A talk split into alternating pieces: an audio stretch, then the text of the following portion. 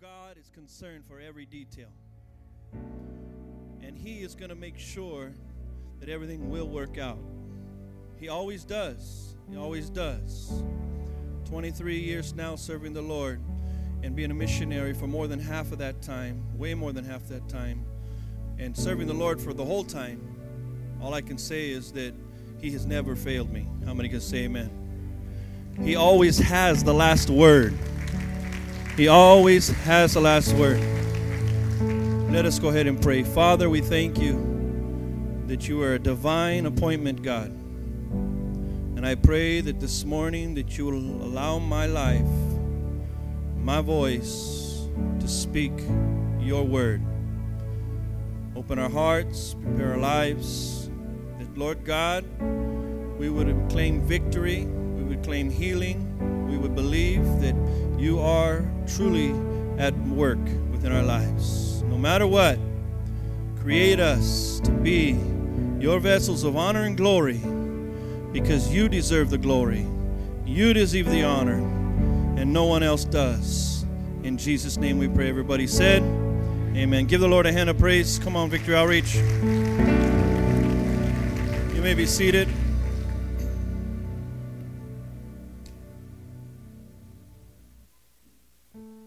I'm glad that I was allowed to speak as they're promoting Run for Hope because last year we were blessed to receive a, a love offering from the Run for Hope finances that were raised up.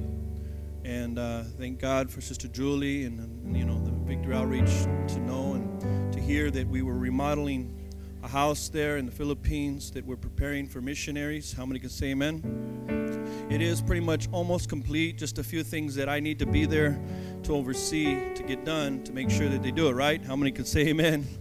You know, when you got men's home working for you, you gotta, you know, check and balance stuff sometimes. But there's just some things that they don't know how to do. So I had to thank God for my training with, you know, the Diaz brothers and stuff, you know, construction. So, you know, every time I come in, I, I get in, I enlist into slavery for a minute.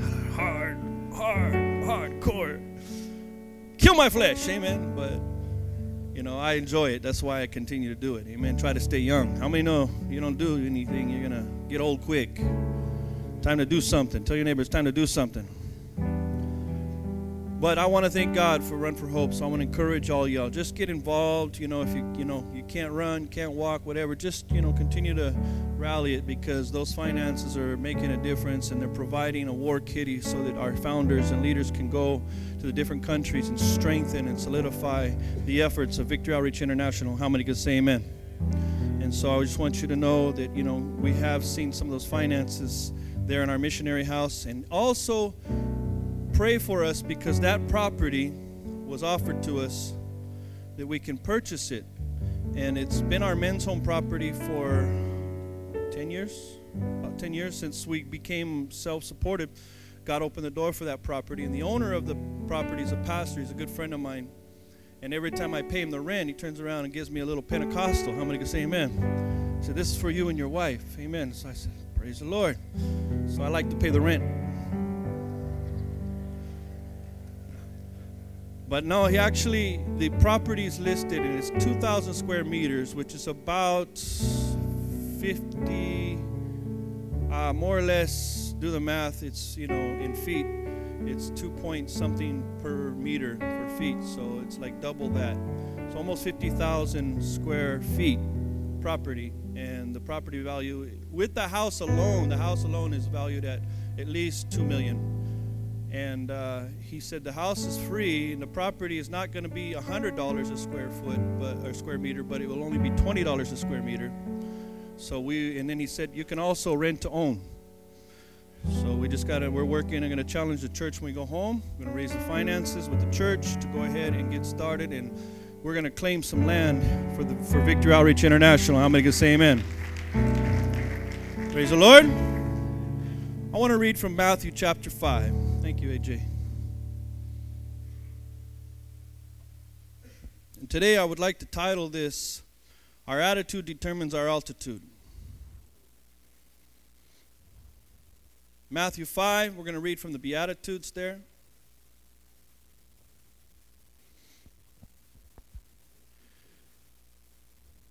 Matthew 5, verse 1 begins saying this. It says, And seeing the multitudes, tell, tell your neighbor, he saw the multitudes. He went up into the mountain, and he, when he sat down, his disciples came unto him. And he opened his mouth and taught them, saying, Blessed are the poor in spirit, for theirs is the kingdom of heaven. Blessed are they that mourn, for they shall be comforted. Blessed are the meek, for they shall inherit the earth. Blessed are they that hunger and thirst for righteousness, for they shall be filled. Blessed are the merciful, for they shall obtain mercy. Blessed are the pure in heart, for they shall see God. Blessed are the peacemakers, for they shall be called sons of God. Blessed are they that have been persecuted for righteousness' sake, for theirs is the kingdom of heaven. Blessed are you when men shall reproach you, persecute you, and say all manners of evil against you falsely for my sake. Rejoice and be glad, for great is your reward in heaven, for so they persecuted the prophets that were before you. You are the salt of the earth, but if the salt has lost its savor, where shall it be salted again? It is therefore good for nothing but to be cast out and trodden under the foot of men. You are the light of the world. A city set on a hill cannot be hid. Neither do men light a lamp and put it under the bushel, but on the stand, and it shineth unto all that are in the house. Even so, let your light shine before men, that they may see your good works. Tell your neighbors, they may see your good works and glorify your Father in heaven. Let's pray. Father, we thank you for the anointing of this word. Let your Holy Spirit have its way. In Jesus' name, everybody said, Amen. Amen. Our attitude determines our altitude. And when I was reading this text a couple of months ago, the Lord was ministering to me because what we see here is Jesus had began his ministry and he was actually seeing a lot of healings and things take place. And as he came to this point, he, he, took, a, he took a minute and he paused because he saw that the good things that was taking place through the ministry of the Holy Spirit as he was seeing people get healed and touched. He saw that he had to stop for a minute and sit down with the disciples and begin to teach them something. Because a lot of times we can get caught up you know like here he was he knew that if the disciples were so focused on the signs and the wonders and so forth but they didn't really have an opportunity to understand that the true light and salt that takes place in our life the the truth that takes place is how we live and how our lives model to others can i get an amen so he began to sit down and ta- teach them these things, and he began to talk about how, first of all, blessed are the, the poor in spirit, for theirs is the kingdom of heaven. Now, if you would just think about it for a minute, is if, if you're gonna go and you're gonna Christianity teaches us that, you know, as we continue to walk closer and closer to Christ, we get closer and closer, we begin to see the glory and the power of God, and we begin to experience more of an encounter with the Lord. What happens is it's because our character begins to be exposed by the light of God in our lives. Can I get an amen? So bear with me as you begin to see, I, I, see kind of a, a mountain experience. How many know that you know you're on, on the road to success because it's uphill all the way? And you know you're on the road to success in Christianity because it's not going to be the easy road. It's going to be a step by step process in our character, in our walk, and in our, in our drawing close to God. Can I get an amen? So Jesus begins to teach here, and he talks about, first of all, blessed are the poor in spirit, for theirs is the kingdom of heaven. Now, I look at this as basically the, the base of the mountain in our Christian life, in our Christian journey. Because the truth is, everything else is based on our humility in Christ. Nothing else matters. It's not about, you know, the other things first, but humility in Christ comes to a point where, listen, poor in spirit, basically what he's saying, blessed are they that are humble and have a conscience need of Jesus Christ in their life. Humility is understanding, listen, I am nothing without him.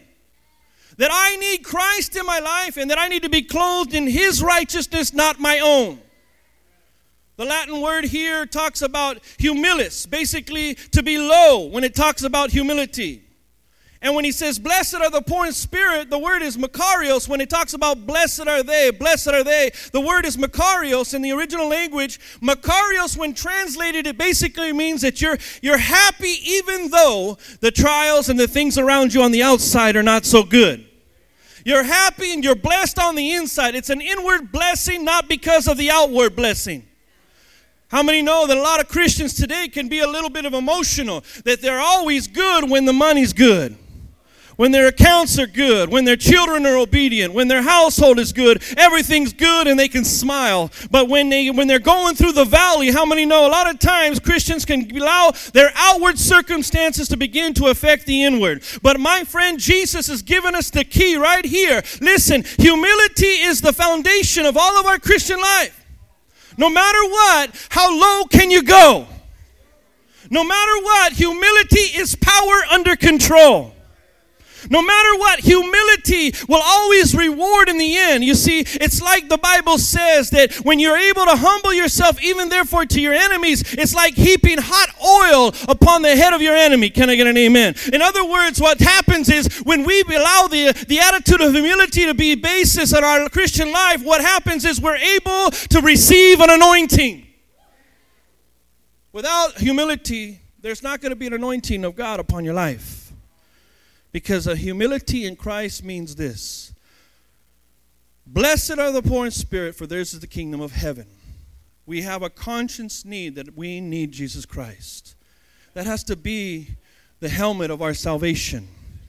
That has to be the helmet that continues to guard our minds.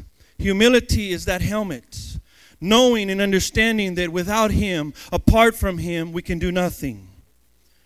This is the foundation of, our, of, of the kingdom of God. This is the foundation of the mountain as we continue to go on this journey uphill towards Christ in our Christian life.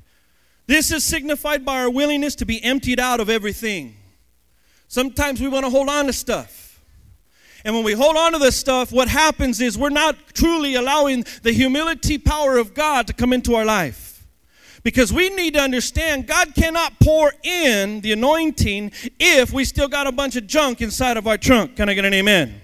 We need to come to the point where, just like the day we came to Jesus Christ, just like the very first time where we slid into church or went into the home or whatever it may have been, we came into a desperate understanding that, listen, everything else didn't work. Everything else cannot help me. I've tried this, I've tried that. Well, my friend, I know today is the day of salvation. Why? Because today I have acknowledged that I need Jesus Christ as my Savior. That's the very minute. That's why it's the foundation. But the truth is, we as our in our Christian lives, maybe five or ten years later, it shouldn't change. It needs to stay the same mindset, same attitude that every day I wake up, I thank God for the grace and mercy of God. I thank God that today I am who I am only because God has decided to clothe me in His righteousness, only because God has saved me from where I was. And how many know that our future is only going somewhere because He has written it into the kingdom? How many know Job was a, a good example of being poured in the Spirit?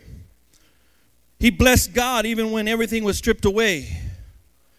He blessed God and still continued to give God the glory even when everything was stripped away his money, his finances, his household, his family, everything, even his physical health. He still sat there in his hospital bed. Can I get an amen? He still sat there in his circumstances and he was still a blessed man, not because of his outward circumstances. Like Paul said, I, I learned to bless God in all circumstances when I have abound and when I am abase. Step number two in our journey in Christianity, he says, Blessed are they that mourn, for they shall be comforted. You see, mourning comes from the Greek word pentheo or penitence. Basically means that we have to have an attitude of mourning over our sin.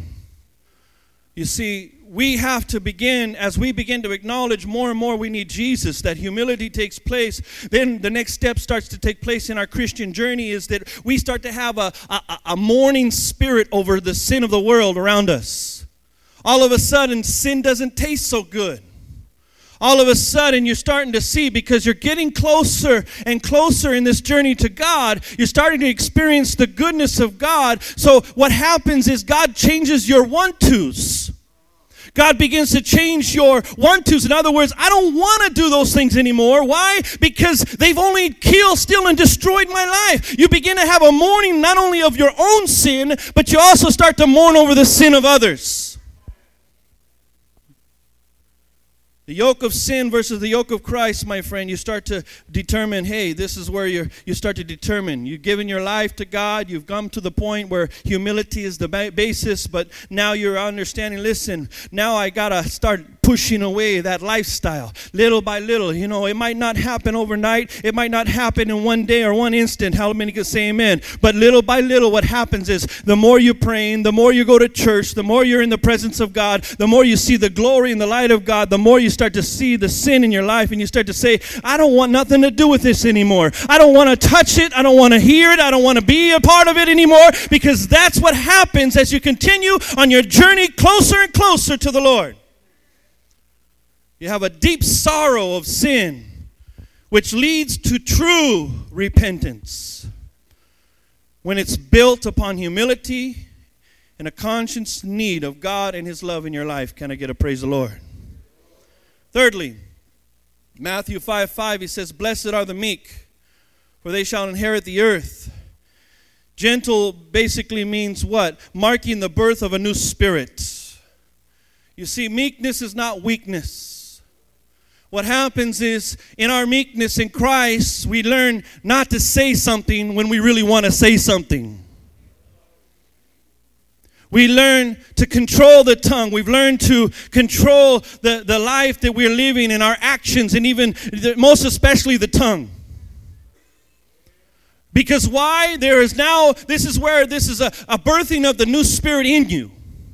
It's a process that ha- takes place because you're, you're blessed now when you're meek. You're blessed when you're persecuted, when you're abandoned, when things are not going your way. Guess what? The fruits of the Spirit are starting to bear in your life at this point. Why? Because there's a rebirthing of your new spirit in your life. Meekness the, is a quality of those who submit themselves to God, quietly submit themselves to God. You see, Christ continued to show us the difference. There are those that submit themselves to God in the sight of all men. And that's there's a time and season to be able to let your light shine. But the difference is the matter of the heart. When there's a birthing of the new spirit, what happens is you're just there and you're meekly before God and you're there before God. And what happens is you you're submitting yourself to God, not caring who knows about it, not caring who recognizes it, not caring who sees it. Because why? There's a meekness inside of your spirit, a quietness inside of your soul that says, All I want to do is get connected to Christ. Submission.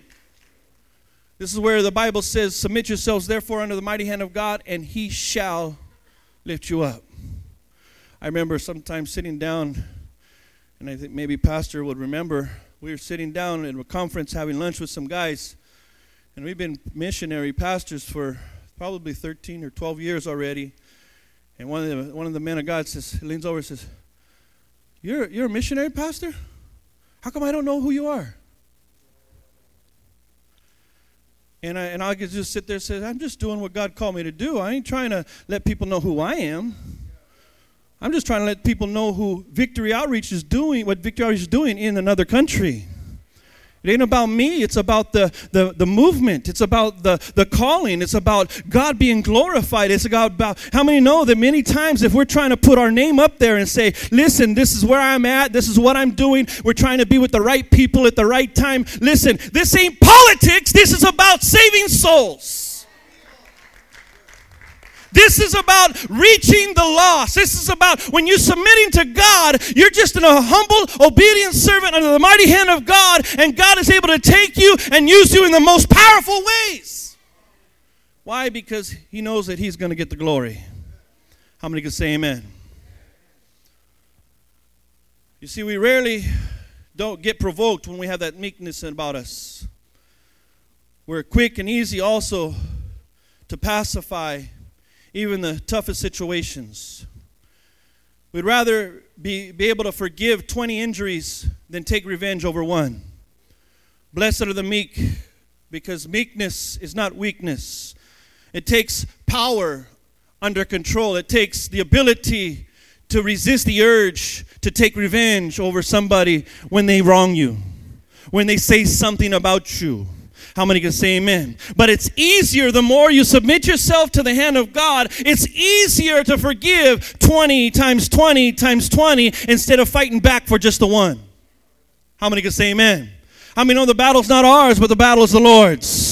How many know that we are just His empty vessels that He decides to put His name and His stamp of the Holy Spirit upon? And this is when you have that regeneration of the Spirit. It becomes easier, it becomes a lot easier to submit yourself to God and allow God to be lifted up. Are you with me this morning? Are you with me this afternoon? Blessed are they, step number four. Blessed are they that hunger and thirst for righteousness, for they shall be filled. This is talking about now that you have a, a rebirth of the Spirit in your life, there starts to have a hunger. A hunger not for the things of the world anymore, but a hunger, a spiritual appetite starts to be there because the Spirit has been reborn inside your life. And because of that rebirth, now you're hungry. Now you're desiring for the Word of God. Now there's a desire to preach the Word of God. Now there's a desire to get in the presence of God. Now there's a desire every single day. How many know that if you starve that appetite, my friend, you're going to have an anorexic spirit? Let me ask you today, church, how's your diet? How's your diet? One thing as I'm getting younger in the Lord, how many can say amen? I'm learning a little more about the diet. And the truth is, as I continue to think about it, we are what we eat. Hello, somebody. Think about it. When you eat red meat, how good it is, how delicious it is how many know that carne asada tastes real good? That carnitas is the bomb.com. How many can say amen? But how many know that after you sit there and indulge, you don't feel like doing a whole lot? In fact, you feel like laying back and taking a nice siesta. Right? You think about it, what do cows and pigs do? They just stand around eating and eating. They don't move a lot. They don't run around in the fields. They don't have no kind of exercise or blood pumping through their veins. They're just slow motion. When you eat fish and chicken, how many know that fish and chicken, they're busy animals? Right? I had chickens running around the men's home property for a while there. How many can say when I was directing the, the people, they were so grateful for what we are doing for them. They didn't have money or nothing, so they bring me chickens and roosters, and they would, you know, here, this is for you, Pastor. I'm like, okay. I had Chinese chickens. I had Texas fighting roosters. I had, you know, hens. Hello. I even had two ducks. My wife started singing, saying, Old Mick Christian had a farm. How many can say amen? But if you think about fish and chicken, you eat it, you don't, you don't feel real lazy as much.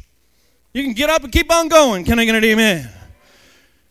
Why? Because they're active. They're very busy. We are what we eat. And the truth is, is if we as Christians don't understand the importance of that spiritual appetite and feeding that spiritual appetite and understanding that there's a new appetite inside your life with the rebirth of the spirit, that spirit is hungry. That spirit wants nutrition. That spirit wants weapons. That spirit, that spirit wants something that you can fight back with. How many know the more you digest the word and the more you get in the presence of God, the stronger the spirit is, and then the flesh becomes weaker.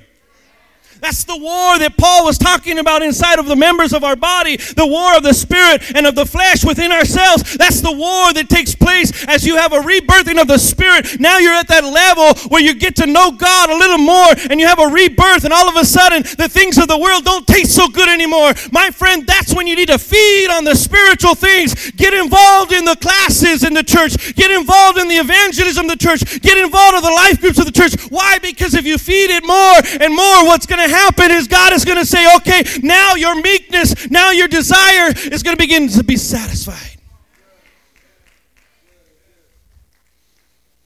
The more you're going to be able to see God begin to unleash those weapons inside of your life to do greater things for God. The world and its so called righteousness will never satisfy you anymore. But God's righteousness will truly be satisfying like we say in the Philippines, busog na. I'm nice and full. I'm content. Think about the men of God in the New Testament. Why were they so easily content in, in tough circumstances, in persecution? They were facing persecution. They were facing death on the crosses. They were being stoned and killed on the streets. How many can say amen? But why were they still moved to do what God called them to do? Because inside of them they had that spiritual appetite to save, to preach the gospel. Because I cannot, it's like Jeremiah said, it's a fire that's shut up in my bones. I can't hold it back. It just wants to come out. You think about right now, if you learn anything about the Asian countries right now where Christianity is not acceptable, you think about these, these Christians there who are worshiping God in the caves of China worshiping God and sitting under, and they're, they're happy to have a preaching sermon that's three, four, five hours long. Can I get an amen? They want more after five hours. They want more after six hours. They want more. Why? Because they're so hungry. Because why? They're not allowed to have Bibles. They're not allowed to have those things. So they have a, a spiritual appetite that's starving inside of them. But how many know that we as Christians, sometimes when we got everything so easily provided for us, many times we can easily become content with not using using the tools. Can I preach it? Because I see the revival that takes place in these places. And it begins to stir something up within me when I start feeling like taking it easy. Because out there in the mission field church, listen, I don't have somebody watching over my shoulder. I don't have a pastor telling me, okay, you're getting a little kind of comfortable there. It's time to get up. No, I got to get that appetite inside me. And sometimes I just got to wake myself up in the spirit and say, and look up and see the need. And I start to see those Filipinos being killed in the streets of the Philippines and those people who are being stolen, sold, sold on the sex slavery. I can't stop. I can't stop. I can't stop because it continues to move me to understand listen, we have a biblical mandate, we have a divine encounter with God, and God has called us, listen, with that rebirth of the Spirit, I can't help but be moved by the compassion of the Lord. That's why Victory Outreach, we need to do all we can together through United We Can, through the Run for Hope, through the whatever means possible. We got to band together. We need to pray together. We should have a prayer circle right here, lifting up the work in Asia every single week. Every single week, you should have a group getting together and interceding and saying, listen, that's our baby church over there. Oh. We shouldn't be focused just on, you know, praying for our backyard either. You got a baby church out there in the Philippines that needs your prayers. Can I get an amen? Blessed are the pure in heart, he says, for they shall see God. You see, this begins to mark the height of holiness in the right perspective. Our attitude determines our altitude. You see, you won't be able to climb this mountain step by step if you allow your attitude to be diluted or diverted. If you allow the enemy to continue to whisper in your ear about your leaders and about the church and about the offerings and about this and about that, how many know your attitude will start to get distorted and you'll be stuck going up the mountain because God wants holy people. He says, Be holy as I am holy. We're not going to be perfect. God didn't call us to be perfect, but He called us to draw near to Him so that He can draw near to us. Give the Lord a hand of praise.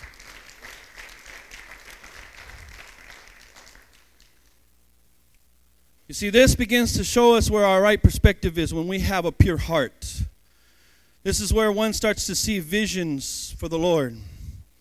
The veil has been removed from our eyes and from our hearts. You see, Moses in the veil, because he became face to face with the holy God, his face it would glow with a radiance as he came out from the presence of God. He had to wear a veil because the people of God were in such sin that they could not behold his face. And, and so what happened was is that there was such a glory upon his life. That's the light of God, people. That's where God is leading us to. That's why Jesus sat down and he started to teach the Beatitudes. Blessed are they, blessed are they. You're still going to be happy when persecuted and going through this and going through that. And at this point, you have a pure heart. And from the heart, the Bible says the issues of life come. And if we have a pure heart, it's because the veil has been torn apart on our heart, and God has begun to get into our heart so deeply that our heart begins to be rearranged. And the Bible says He takes away the stony heart and begins to give us a heart of flesh, and that heart of flesh starts to beat, not for selfish things, not for just you and I, but that heart begins to beat for His heart, for His desires, for His will, for His purpose. Can I get an amen? Number seven, he says, Blessed are the peacemakers, for they shall see God, shall be called sons of God. You see, this is where you have a Christ like influence. You see, now you have that pureness in your heart. How many know our hearts are still wicked? Every single day, it doesn't matter how long you serve God, you're going to be tempted to, to with all kinds of arrows of the enemy. You're going to try to creep in, going to try to come in and tempt you. That's why we have to guard our heart. We have to work at it, protect it, keep that guard up. But here we see the Bible says, Blessed are the peacemakers, because what happens is the more you start to take on the, the attitude of Christ and you're clothed in Christ's goodness, now you start to have more influence in people in your surroundings. That's what a peacemaker does. Wherever you go, I am with you always, says the Lord. And if God is with you, guess what? Peace is with you. When you walk into a situation that's chaotic, all of a sudden there will be peace with you as you walk into it. Can I get an amen? You can be in the midst of the storms and trials of life, but guess what? You're blessed. You have that Macario blessing. Why? Because inside of you, you know that in the end, the storms are going to come to cease because the Lord of all storms, the Lord of all trials, the Lord of all persecutions is the Lord of your life. And when God is with you, who can be against you? Peace is a sign and surety of your security. I know God is going to watch after me and my family. I know that when God says go, I'm going to go because He said, listen, when you go to the th- four corners of the world, then I am with you always. I didn't have to worry about, well, am I going to have this or have that or make sure financially and securely that we're going to be able to pay the bills. My God has continued to supply our needs. and I can sit here all day long and give glory to God for each miracle that He has done over the last 15 years for my family and I. And I'll tell you right now that God is sure to do what He said He'll do. That's the peace upon our life. That's the peace that gets us on that airplane every single year to go across the world. That's the peace that keeps us going every single day. When we got trials, we got battles, we got storms, guess what? The enemy might try to come against us, but the Bible says, Greater is he that is in us than he that is in the world. Come on, Victory Outreach. Stop letting the enemy rob you of your peace. Blessed are the peacemakers. In your job, you can bring peace. In your workplace, in your families, in your household, you implement spiritual principles wherever you are. God is with you. When you turn everybody's attention towards Him, He can't help but do something on your behalf. It ain't got to be on you. Sometimes as Christians, we think that as a Christian, people need to see us being perfect, that we can smile through everything. But the truth is, is that when you go to your workplace, continue to turn eyes towards God. In your household, turn the eyes towards God. And in the end, God will get the glory because He will show up. Step number eight. Almost there. Everybody okay? I heard you guys like to have long sermons, so I know Pastor Stevan, he likes to preach. Step number eight. Now you already have a peace in the storm. Now you bring peace where you go. You have that sense of security that the Lord is with you and he shall fight your battles. But now Jesus says, listen, in the battles you're going to face, these are some of the battles. Blessed are they that have been persecuted for righteousness' sake, for theirs is the kingdom of heaven. Blessed are you when men shall reproach you and persecute you and say all manner of evil against you falsely for my sake. Rejoice and be exceedingly glad, for great is your reward in heaven. Did he see on earth? Did he see on earth? He didn't say on earth. But so many times we're looking for the reward now. We want it now. We want the pat on the back now. We want the encouraging. We want this and that now. But your reward is great in heaven. For they persecuted the prophets that were before you. This is when you're at the summit of the mountain. You've gotten so close to God in your Christian life that you know without a shadow of doubt God is with you. You know that you're blessed no matter what happens, no matter what enemies try to come against you, no matter if people backbite and talk about you behind your back. Pastor Steve said, You want to talk about me? Get in line because the line will go right outside the door. How many can say amen? Stop worrying about what everybody else is saying or, or even thinking. Can I get an amen? Stop over analyzing everything. Sometimes I get frustrated with all the analyticals. Trying to figure out why did they say this? Why did it? Why, why, why? Listen, ours is not the reason why, but to do or die. We got a work to do. Stop getting caught up in all that. Why are we doing this? Because God has called us to do a greater work. There are souls that are dying.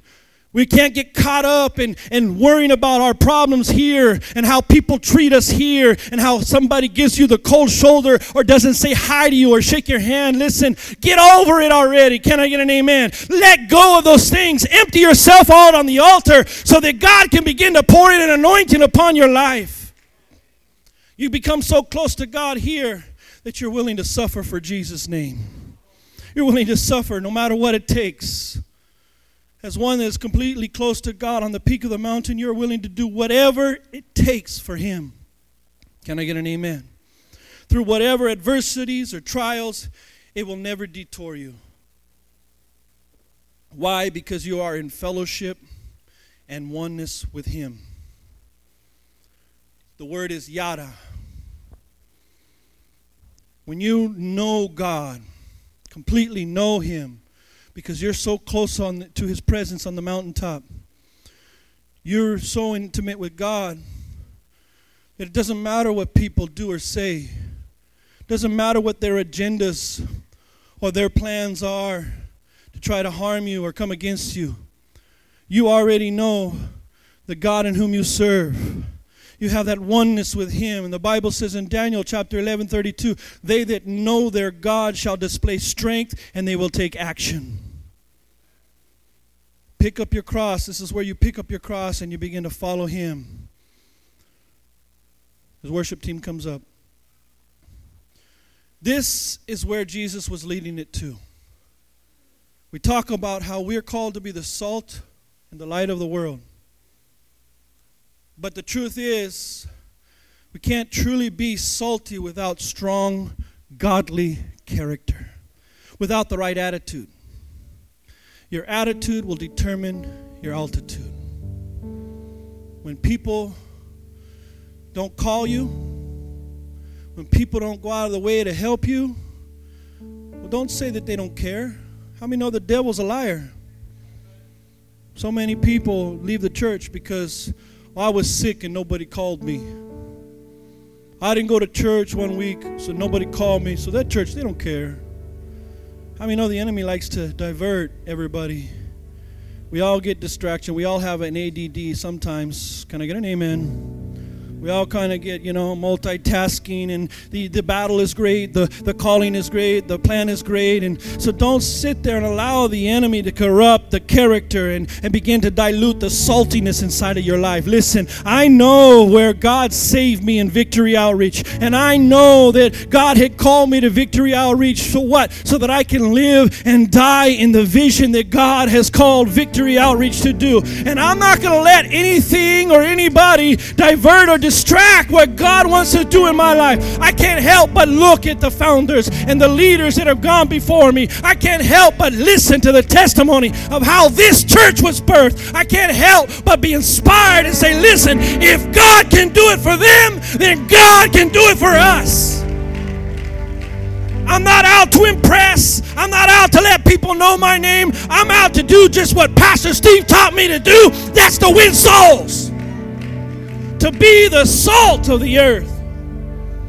I don't care if people got all kinds of, you know, aspirations and ambitions around me. Listen, you can go ahead and chase your dreams and ambitions, but my dream is just to live and die for the gospel of Jesus Christ. That's it.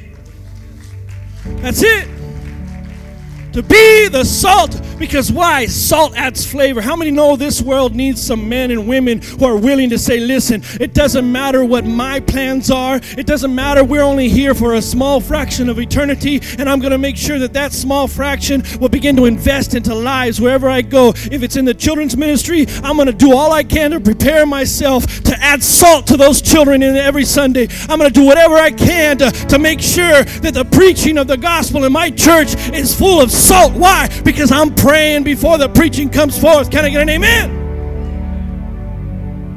I'm going home, so I'm giving you all I got right now. Amen. I love this church. We love this church. We love this church. We love this church. And we want this church to understand the purpose, plan of God on your lives. Don't get all twisted up. Your attitude of humility, meekness, your attitude of a pure heart pure motives, pure desires. That's what Pastor Steve did, and that's why his legacy continues. Why? Because he did everything with a pureness of heart. He wasn't trying to let high sign and do this. He was trying to say, listen, we got a world out there, and I'm going to bring the gospel to Asia. We're going to bring the gospel to Africa. We're going to do whatever we can, even if we got to finance it, even if we got to do whatever we can. Why? Because there are souls that are dying.